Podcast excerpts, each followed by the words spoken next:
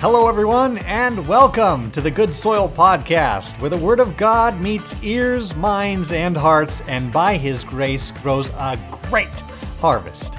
I'm Aaron Fesenmeyer, pastor of York Evangelical Free Church, right here at the crossroads of the Midwest, York, Nebraska. I'm grateful that you've joined me today. We are on our way through two letters today, so welcome to the second and third letters of John. They both come from the Apostle John, who calls himself the elder in both letters. And if you'd like a little more information on this apostle, please listen to my episode either on the Gospel according to John or the first letter of John.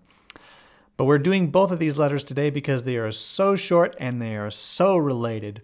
Second John is likely written to a local church figuratively called the elect lady and her children, and 3rd John is written to a man named Gaius, likely a fellow pastor elder of a sister church. So, why were these written? You will hopefully see that there is significant overlap with what John wrote in his first letter. But as we talk about them today, I'm going to take them one at a time so we can see some of the distinction. So, starting with the second letter, what seems at first glance like a gentle letter to a woman with children actually turns out to be a call to war for the church and her members. A war to love the truth and a war to exclude falsehood. To use more household and hospitality language, as the letter does, truth is to be welcomed. But false teachers? No way, they're not. John dearly loves this church to whom he is writing, and he joyfully urges them to love one another. And that's the commandment we have had from the beginning, as he says in verse 5. But he, John, charges them. John charges them. He says, Watch yourselves. Do not receive.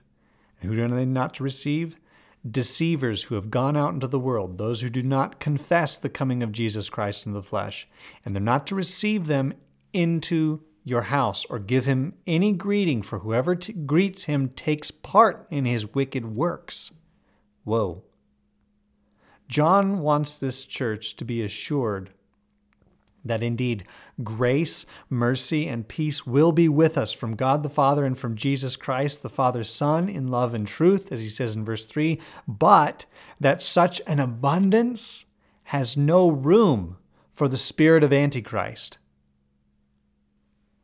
With this love of truth and hatred of falsehood, believers are to be abiding in the teaching of Christ, that's the truth, that they would love one another. And scripturally speaking, this is all over the Bible, truth is never separated from love, as if it were an opposite concept. In God's kingdom, truth and love are woven harmoniously and they're of a piece together. The truth without love is an icy, I'd call it Pharisaical palace. Not truth at all, for it takes no account of human beings being made in the image of God or of the character of God Himself, who is love, as the first letter of John says. But on the opposite side, love without truth is no love at all, for it too relinquishes reality that human beings made in the image of God are truly human beings made in the image of a specific God, who Himself is truly knowable. In the letter of Second John, he is the God, he is God the Father and Jesus Christ the Father's Son in the flesh, in truth and love. So all that that's a brief view of the second letter of John. So what about the third letter? This third letter makes a similar distinction love of truth and hatred of falsehood, but here it names names. The church continually faces struggles from without, and the bride of Christ also faces turmoil within because sin is not yet consummately washed away from her garments. In the case of 3 John, the effects of pride and self exaltation are dividing the community through a false and frankly very sad man named, in verse 9, Diotrephes. Yet there are godly leaders who are to be imitated in the truth, promoting unity in both the local body and the itinerant ministers they are seeking to support. And that's Gaius. And indeed, John commands the church, he says through Gaius, Beloved, do not imitate evil, but imitate good. Whoever does good is from God. Whoever does evil is, has not seen God. So it might be said that for this letter, pride divides, but truth in love unites.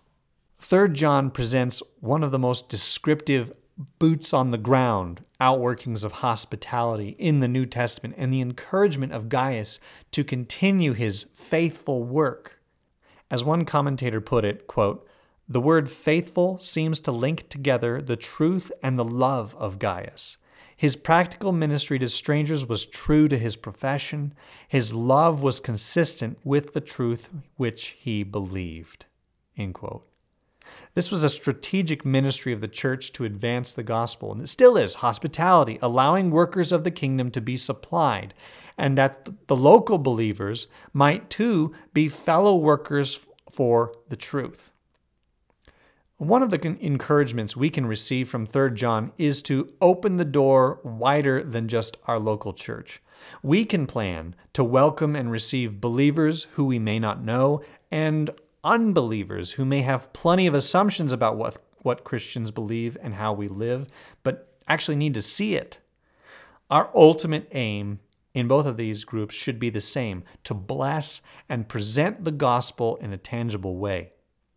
Secondarily, we can show Christ's command to love one another through this ministry that it equips and refreshes brothers and sisters who go about presenting the gospel in other places. So, as we come to a close, these two letters are so valuable to us and are wonderful gems in the New Testament. And they are often overlooked. They're near the end of the Bible, they're small, but we would do well to go to them often for the love of truth in Jesus Christ. So, as we start these letters, let me pray for us as we receive God's word in the second and third letters of John. Father in heaven, we thank you for your word. We thank you for godly apostles who cared for your church, and we thank you for godly and faithful leaders in the churches and who traveled about from and from church to church. May we imitate them in a love of truth, a rejection of falsehood, of hospitality and support as they imitate Christ. Let us Lord, not be in any way like Diotrephes or those false fools who come in sinful pride to deceive or divide your people. Please help us understand by your Holy Spirit. We pray these things in Jesus' name. Amen. Thank you for listening to the Good Soil Podcast. I'm enjoying reading the Bible with you. Let me encourage you keep reading. His voice is worth hearing. Until I talk with you next, May God reap a great harvest in our midst as His word grows in good soil.